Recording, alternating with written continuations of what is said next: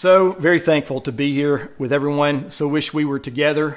Uh, we talked about doing uh, like a drive in kind of uh, setting where cars pulled up and, you know, we would have maybe purchased or rented a FM transmitter and could preach and everybody would be in their cars. And so we had a big discussion around this and uh, with uh, all the quarantine issues in place and the shelter in place rules that we have around. We wanted to try to honor that, of course. And, and we talked about, well, we could still do that potentially if we, if we uh, gathered in our cars and we were all laughing and, and recognizing that we're too affectionate as a community and as a people and as a church and as a family to get away with that because we would probably get out of our cars and start hugging each other. And, you know, and here we are violating the authorities that we are trying to honor. And so we thought, uh, as much as we'd like to do that, we didn't want to take the chance of our affection um, ruining it for everyone. So it's a silly way to put it, but it's just who we are. And so I'm incredibly thankful for us as a family and who we are as a church. And as Karen said, our church isn't about a building or facility. Uh, I think that's beginning to be pretty obvious. If, uh, if we didn't know it already, we know it now. Um, so this morning, as I, as I talk about Easter, you know, you, you do this for enough years and you begin to wonder is there another way to talk about Easter? Is there a different take on it? Um, and the truth is, there really isn't. Um, uh, the resurrection is the resurrection, and it doesn't need any help. it doesn't need any help in terms of trying to make it catchy or any of those things. Communication and improving our communication is always a good thing, but but the resurrection is the resurrection, and it's literally the linchpin on which our Christian faith is based. And so, um, I get a lot of questions about um, about God. Obviously, when people find out I'm a pastor, um, try to connect with them. I try to keep that from being uh, something I let people know right away. Simply because people often, when I do that, they kind of put me in a box and they think uh, I'm a certain way when uh, I might not be like that. Uh, but I get a lot of questions, and two questions in particular that come up often when people are asking questions about God, uh, one of them is, is there a God? And, and, you know, is there a God? How do you know there's a God? So it's just, it's, there are questions around that. And I'm, going to do my best to speak into these questions as we kind of move forward. The second one is this. If there's a God, where is he when I'm suffering? Where is he when things are not going the way I, I think they should go? Or, uh, you know, why do uh, bad things happen to good people. And, and so there's lots of different ways to frame the question, but those are two, two of the basic questions. Is there a God? Um, and where is he if he is there? Where is he when I'm suffering? And so let me tackle the first question Is there a God? Yes. Moving on to the second question. no, I'm just kidding. that was a big one for me. Um, the Bible has something to say about that, and we'll get to that in just a second. But there are lots of arguments about the existence of God. Um, let me just give you a few. Um, the argument from change, the argument from efficient causality, the argument from time and contingency, the argument from degrees of perfection, the design argument, the argument from contingency, the argument from the world as an interacting whole, the argument from miracles, from consciousness, from truth, from the origin of the idea of God, the ontological argument, and so on and so on. Um, the argument from desire, the argument from aesthetic experience, the argument from religious experience, and that's just a few of the many, many arguments for the existence of God. So if you have questions about that, which some people do, then take a look at some of these um, because it's an intellectual exercise. God doesn't ask us to have faith in Him, uh, what we would call, what people would call blind faith. He never asks us to do this. There's plenty of evidence for who He is, His existence, and His interaction with humanity in the earth if you're looking for it, if you want to find it. Um, even one of the disciples, the Bible says, was a doubter. And so it, it, the, the, the, fact that doubt comes up about whether there is a God or whether there isn't a God, um, that's normal. And it's a process that we have to engage in. But we have to be intellectually honest. And that's the thing that I discovered when I began to go into this is if I would be willing to be intellectually honest about it, then I would discover things that were discoverable, for lack of a better term. Again, there's lots of different arguments. One of the ones that helped me the most was the, the argument from design. When I first um, joined the military, I'd, I'd, gone to college prior to joining the military, and it was way too expensive for me. So I joined the mil- military to help pay for college. And so as I got involved in that, my intention ultimately was to become an architect. My dad was a landscaper. I'd grown up around architects, landscape architects, and, and different different ones. And so I had a heart to be an architect. Maybe not a landscape architect, but an architect. And so um, I had some desires about uh, architecture because I love design and I love to think about those things and the way things fit together was fascinating to me. And then I found out that you have to use math with alphabet with the alphabet mixed in, which I saw as a violation of purity laws. So I couldn't get involved in that too deeply. I'm not a big fan of, of math. But really, what happened is I got a call into the into the ministry, and and I and encountered God, and so I went a different direction. Turned out I became an architect, uh, just a different kind of architect. But that's a story for another day. Um, but here's kind of the design thing that kind of helped me. Uh, if you think of it in, in terms of standing in front of a building, um, the question is did that building come into existence by itself, or did it have some kind of intelligent design? Was someone involved in making such an intricate, um, amazingly designed and put together building? And the answer, you know, is of course that a tornado didn't come through and put a building together. They come through and they tear them apart, but they don't put them together. And we consciously or subconsciously, we kind of know that.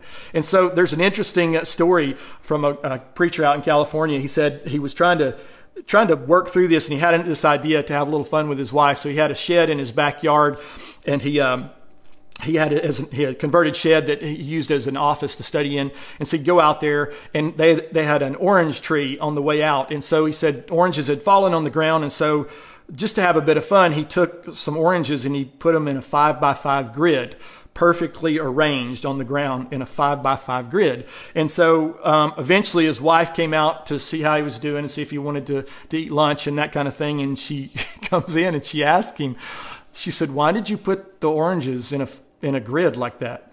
And he said, What are you talking about?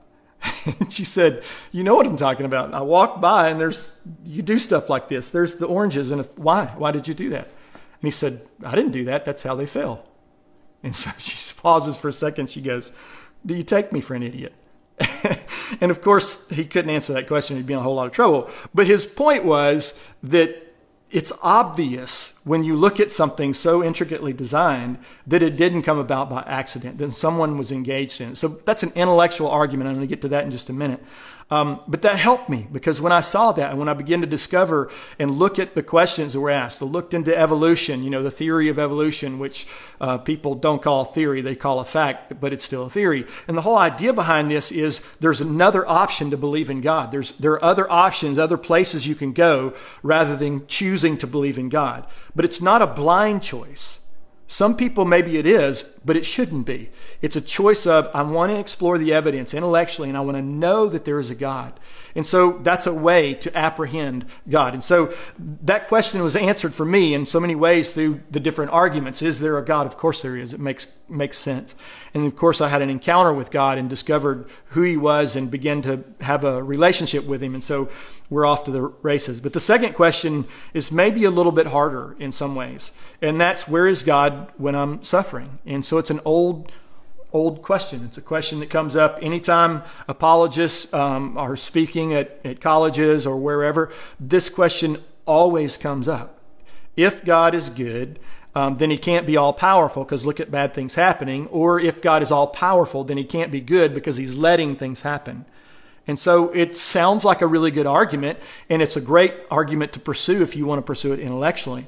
But it doesn't answer the question really of what's going on, and that's the pain and the suffering, the challenges that we're walking through or we're experiencing. Whether, whether that's relationship brokenness, whether that's the death of a loved one, whether that's seeing the injustice that's in the earth, which, by the way, the question that there is injustice and the sense that you feel and the violation and the anger and the rising up in your own heart of, of, of against injustice proves that justice is a thing because without it, there would be no injustice. And so it goes back to the first cause, and you're back to is God who he really says he is? So, great questions to ask.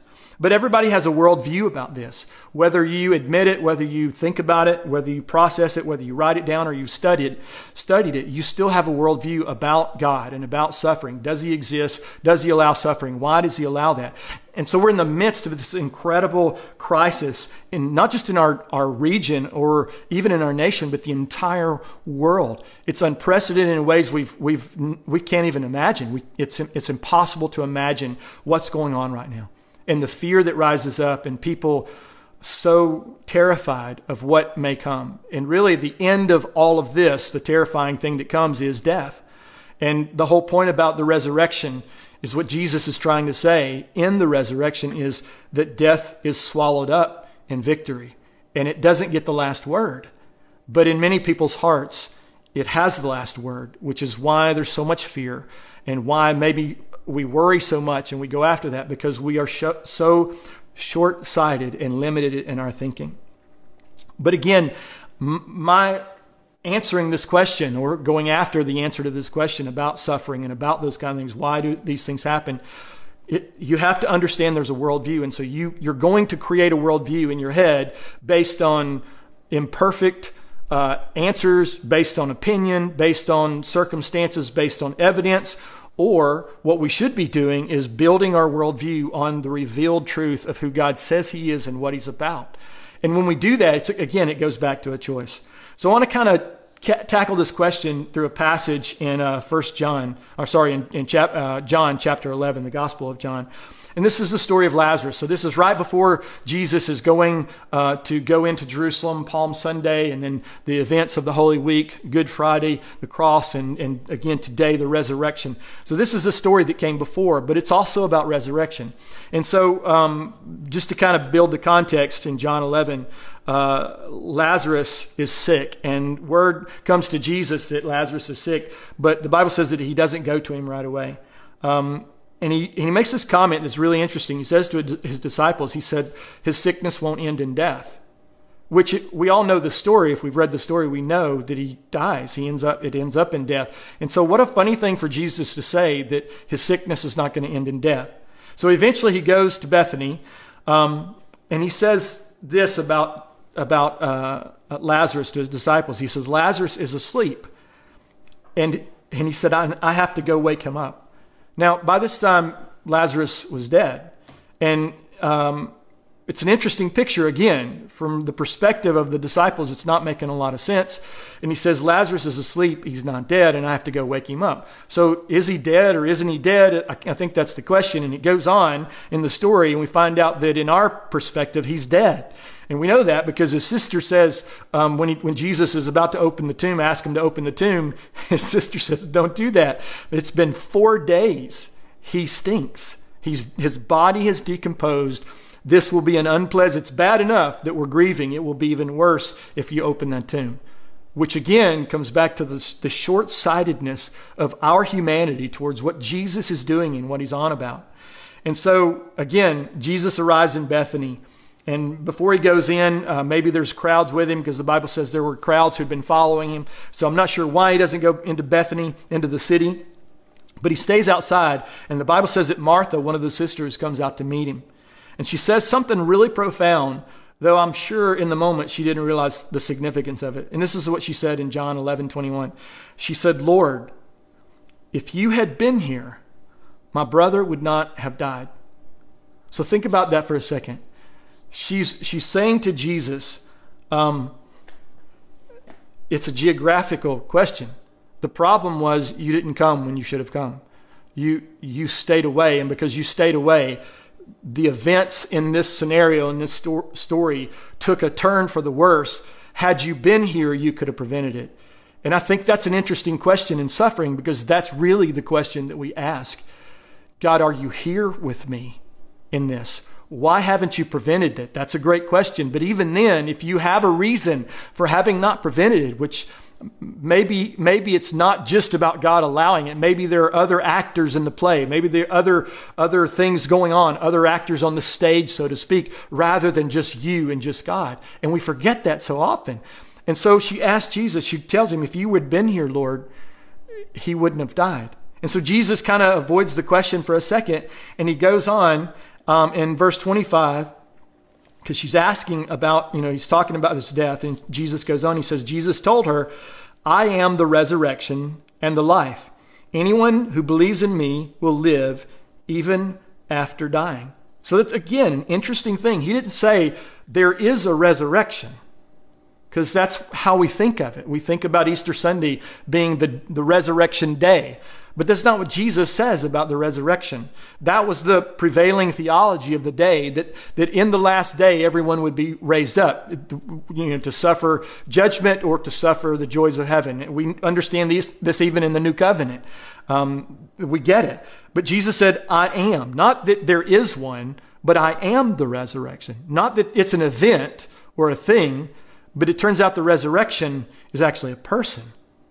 And that's really hard to think about and really hard to wrap my, our head around when we go after it, which is why we so often skip over scriptures like this rather than dwell on them and let God speak to us out of them. Here's the NIV version. It says, Jesus said to her, I am the resurrection and the life. The one who believes in me will live. That's important, even though they die. So that's a contradictory statement. The ones who believe in me will live, even though they die. So it gives her something to think about. And then he goes on, he says, And whoever lives by believing in, in me will never die will never die. So he says, Whoever lives by believing in me will never die. So he says, if you believe in me, even though you die, you'll live. And then he says, if you are alive in me, you'll never die. So which is it? I mean, it seems again a contradictory statement. And then he asks her this really interesting question. He says, Do you believe this? And of course she says yes and uh, and and she thinks she understands, but it goes on for what we see later. She, it, it, turns out that she doesn't, and that's where we are so often. Um, what's interesting about some of the story is something that's been in my heart for a while, and I've been talking about it. Is that so often we make God out to be like us, but the Bible says that He is altogether not like us. And so in Genesis, it talks about we are made in His image, and it's a subtle little twist that we make so often, but what we do is we actually think of God as being made in our image. And actually, that's how atheists and how people who don't believe in God picture Christians. They say to us as Christians, You have made a God. You created the problem of suffering and brokenness in the world. And because of that, you have created some story to make you feel better about it. So when I first began to pursue Christianity, that thought came up and, and I, you can't dismiss it out of hand. You have to think about that. But is that the truth? Too often people say things with implicit bias, not even knowing that they're biased. So it goes on. Martha goes back and she sends verses. She goes back to Bethany. She sends her sister Mary to Jesus. If you remember, these sisters were very different. Martha had come with an intellectual question and a theological question about um, discussing the resurrection. And Martha is a very emotional person, of course. In the verse 32 in John 11, it says, When Mary reached the place where Jesus was and saw him, she fell at his feet and she said, Lord, if you had been here, my brother would not have died. And you know, my heart breaks when I hear that because I've been there too. My mom passed away um, very early in, in, in, my, in her life, in my life. I was in my 20s. And I think about that often. I remember the impression that God gave me when my mom passed away. She was a believer, and um, and she when she passed away, I had this picture that God I know God gave me that she was on a safari, and it was like she was on a safari, and I could see her, and she was seeing things that she'd only dreamed of before because she talked about that. She talked about actually being a missionary at one point, and, but she'd never traveled abroad. And so I could see her seeing these animals or these incredible wonders for the first time and being so excited and so wanting to tell me about it. But there was a distance between us where she couldn't communicate that and, and that she didn't have a phone that she could, there was no way to communicate what she was, the joy and the amazing uh, uh world that she was experiencing for the first time. And God, in, in comforting me, reminded me, it won't be long and you'll join her. That's been 20 something, almost 30 years now. Seems like a long time. But again, God is altogether not like us. And time to Him doesn't mean the same thing as it does to us. It limits us, but it doesn't limit Him. So the next verse is a powerful verse. It's actually the shortest verse in the entire Bible. And this is what it says. After hearing this, it says, Jesus wept. And so that's fascinating that in his humanity, he, he sensed he sensed something. And we, we always think that he just cried because, because Lazarus had died. But think about that for a second. He knew what he was about to do. He had told the disciples that he was going to wake him up and that he wasn't dead, he was going to be alive. So what did he weep about? And part of the answer comes in the verses after the people who had followed Mary out thinking she was going to mourn overheard this. And it says, Then the Jews said, See how he loved him after Jesus wept. And then others said of him, Could not he opened he who opened the eyes of the blind man have kept this man from dying? Now hear that again. It says, But some of them said, Could not he who opened the eyes of the blind man have kept this man from dying? So you see the question again what about suffering? Why didn't he come and, and, and rescue Lazarus? Excuse me, why did he let him die? Question why over and over and over again. If God loves us, then why sickness? If God loves us, then why do children suffer? Why does evil so often seem, uh, sorry, good, evil so often triumph over, over evil? Vice versa. I got it backwards. Sorry about that. Why death? Why, why do we die? What's all that about? And, and the truth is, there are answers to that in Scripture. There is a biblical worldview as to why. The, uh, the, God talks of, of a, a broken world, a world that was created for none of what we're experiencing. And then we breaks in and sin comes and it takes us away from God and we are separated from God. And then the story of redemption ensues until it gets to the, the culmination of Jesus on the cross. But let me give you a geography lesson before we kind of start wrapping this up. The sisters, both of them, asked the same question if you were here. So they were thinking in terms of geography, they were thinking in a limited way. They were saying, Lord, you are limited by time and space. Wherever you were, there was nothing you could do about what was going on here. And so part of what they were saying was that, that you can't intervene, that you don't have the power, or if you do have the power, you're unwilling. Which one is it? And so, why do we ask those questions? And so, again, I mentioned this scripture earlier. This is in Psalm 50, verse 21. It says, These things you've done and kept silent. You, this is God speaking to the people. It says, You thought I was altogether like you, but I will rebuke you and set them in order before your eyes. So he's speaking of justice. He's going, he's not going to be unjust. He's going to bring justice. And so in that process, what he's saying to the people is, you, the mistake you made is that you you didn't think I would come and speak to this issue. You thought in me giving you time it was because I wasn't involved in the scenario. But what you forget is that I'm giving you time to come to your senses. I'm giving you time to repent. I'm giving you time to see things accurately. I'm giving you space for redemption. I'm not sealing it just yet. I'm not uh, culminating it just yet because I long for you to know me and I long for you to know who I am so that you can be like me. And so he says to them, I am altogether not like you. But this is the mistake we make.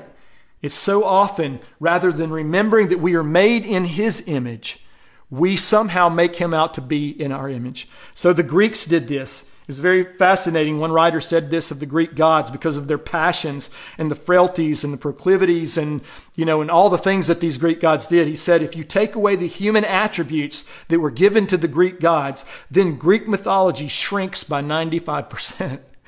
And so this is an age old story. The, the challenge of this so often is we, we want to come to God and, and in Job, God, uh, Job asks questions and we see the same concept. And so God says, who are you? Where were you when I did this? And he speaks of the majesty of creation. He speaks the, of the massiveness of all of creation and eternity and everything that Job can only get a glimpse of. And what he's doing is he's bringing a humility back to him. And I think God is in so many ways is, reminding us, you, you think that you're like, you, you think that I'm like you, but I want to remind you that you're actually like me. And so it's important to understand that because, again, we pride ourselves on being modern and sophisticated, but in so many ways, when it comes to God, we haven't changed our thinking in thousands of years. We still give way to idolatry. We create gods in our own image, we create gods for ourselves. And so the question is are we doing that? Are we making God in our own, image? Or are we allowing God to reveal himself to be who he actually is, not who we wish he was. And that's important. At the same time in all this, we can't hide behind this, expecting him to, to, to, deny his revelation of who he is and what he wants to do. In other words, we can't, we can't pretend that things are okay. We have to ask the questions we pray and we ask the Lord for healing and we ask the Lord for change. And sometimes it doesn't happen the way we think it should. And we have a choice to make. We can, we can ascribe to God what we're thinking about Him because of what we see in our limited circumstances, or we can actually ask the question of Him and ascribe to Him who He has revealed Himself to be. God, in your goodness, what, what is going on here? What do I do? How am I part of the answer to the question of the suffering that's in the world? I, I was sharing this with someone just recently. It's fascinating that not many atheists build hospitals, but Christians do. And throughout time and history, when the pandemic and, and, and the plagues have, have brought th- themselves to bear, um, even in Martin Luther's day, there was a plague and he found himself serving and helping. And, and at the same time, he came and he said, and I washed myself and I cleansed myself and I took care, took great, great effort not to, to put myself at unnecessary risk.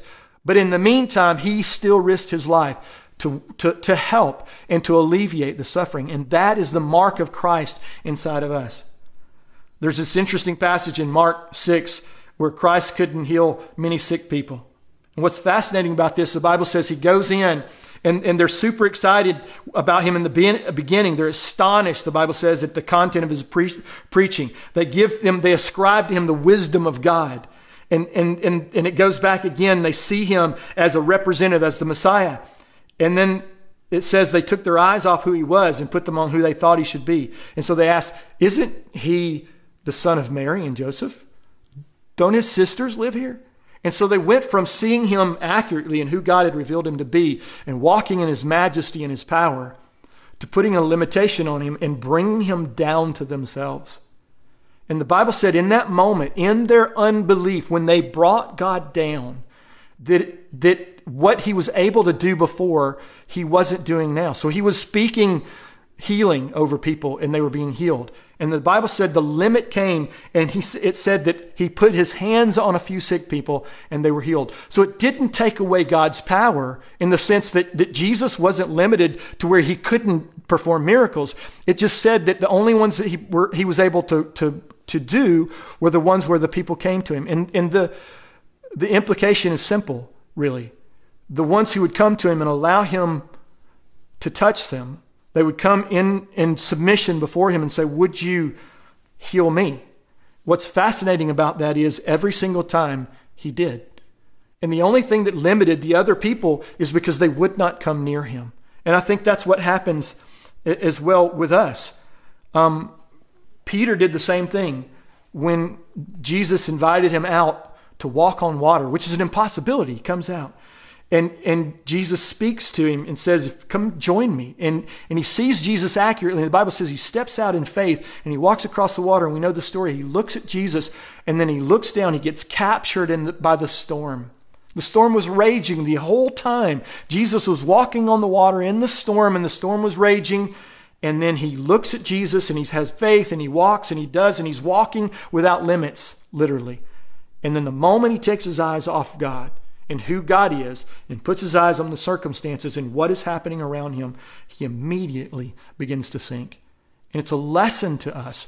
God is altogether not like us.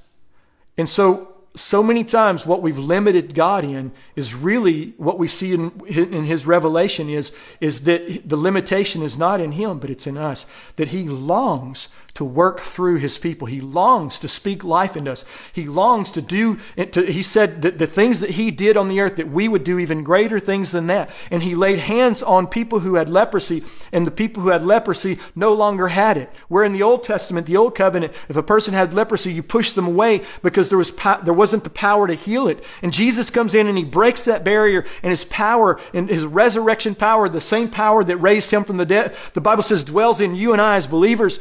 But but, you have to believe. You have to grow in your belief. One man even came to Jesus and, and he says, Do you believe? And Jesus, the man said, Help my unbelief. I, I recognize that I've limited you and I'm not allowing, and something inside me needs to change. So let me wrap it up with this. Jesus' death on the cross communicated something to us about suffering. It wasn't just that God would suffer with us. You saw this in the life of Christ. He came and he put himself among us. He was with us and he suffered just like we did in the sense that he felt he felt emotional agony and pain. The Bible speaks of that as, as he's getting ready to go to the cross in the garden. But what we've done, if we're not careful, is we've limited God in saying just that he suffered with us. Most of us don't even believe in that. But the Bible says that he went even further than that and he suffered for us.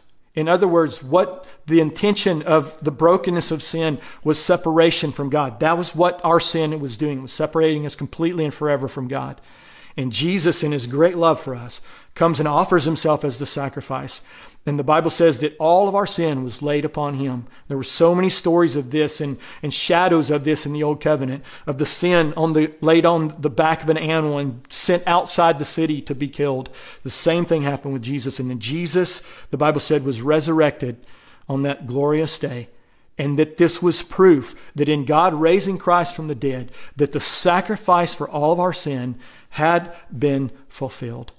So God poured all of his wrath all of the wrath for sin that God had because of the, the, the, fact that he was a God of justice was poured out not on you and I, but on Christ in our place.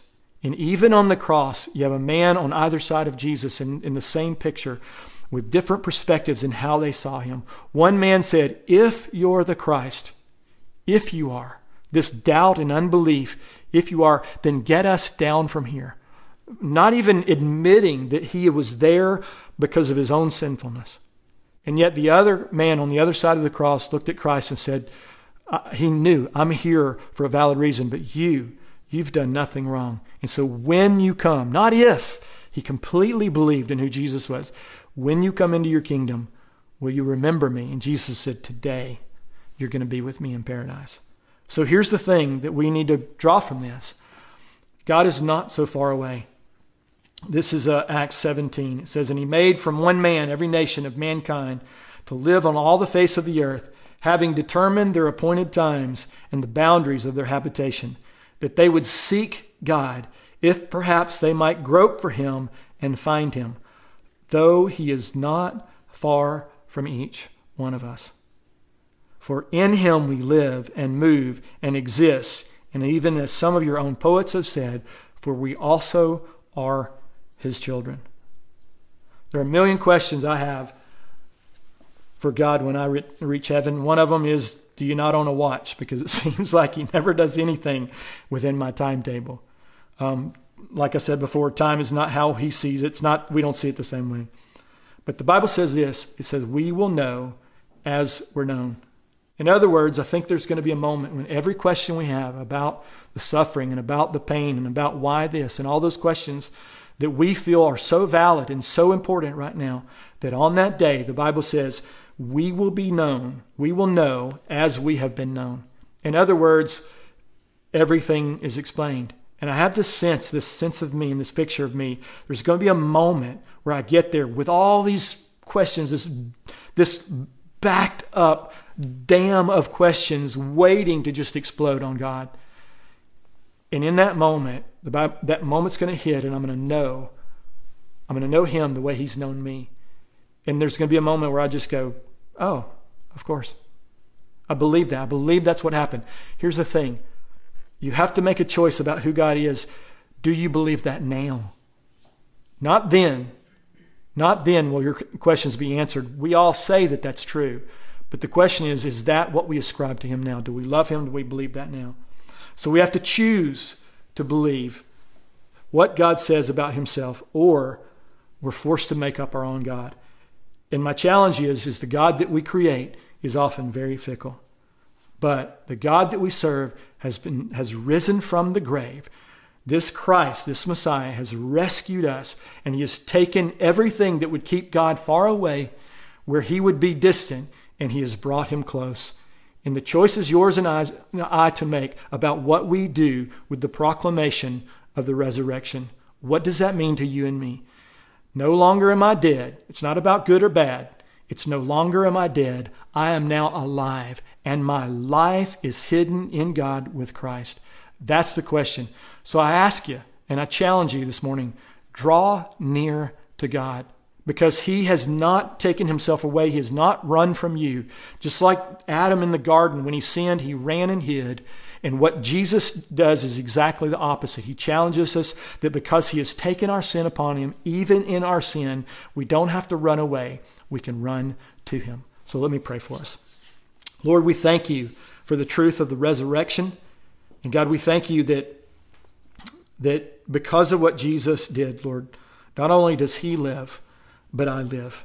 And so, Lord, let my life come alive in you. Lord, let me see you accurately. Let me ascribe to you what you have revealed about yourself rather than what I'm choosing to think about you from some anonymous source or circumstances or situation. That I would see you accurately, that there's enough evidence in Scripture and in my encounters with you to see that you are a God of love and of mercy and of kindness and goodness. And I see it ultimately in the picture of what occurred on the cross.